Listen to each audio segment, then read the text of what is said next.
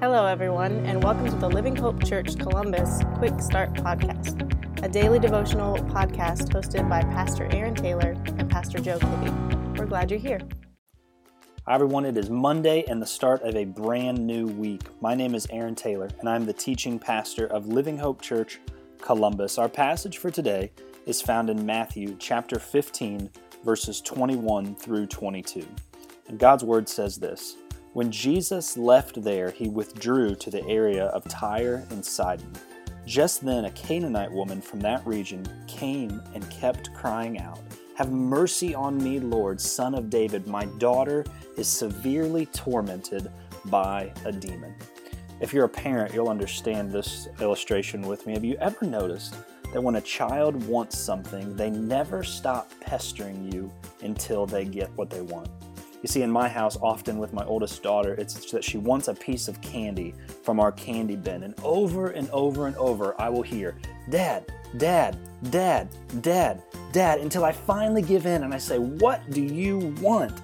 She says, I want a piece of candy. Can I have one? And because she keeps pestering me, I say, Yes, go get a piece of candy. Just leave me alone. Stop pestering me for that. You see, the Bible says here in Matthew 15 that this lady, this Canaanite woman, kept crying out to Jesus. Why did she do that? Well, she said these words Have mercy on me, Lord, son of David, because my daughter is severely tormented by a demon. You see, she knew something. She knew that Jesus was the only one who could do something about what was wrong with her daughter. So she persisted. And she kept coming to Jesus and kept crying out to him. And we see at the end of this account that her faith was actually commended by Jesus. Here's a truth for us today faith is persistent. You see, when we cry out to Jesus, when we pray as His kids, the Bible promises that He hears us. Now, the answer to those prayers might not always be what we expect. As a church, we learned earlier this year that God answers prayers in three ways He answers them with a yes, with a no, and sometimes He even answers them with a not yet. And while we wait on an answer to our prayers, our faith should be deepened we should learn that in those times of our waiting, in those times of our persisting in prayer, that we need to learn to trust Jesus more.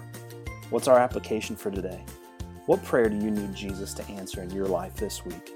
And while you're waiting for that answer, while you're continuing to persist in prayer in an area where you need Jesus to show up, let your faith deepen.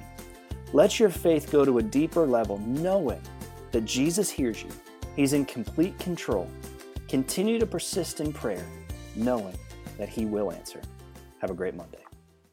Thank you for joining us today. Be sure to subscribe and rate this podcast. Have a great day.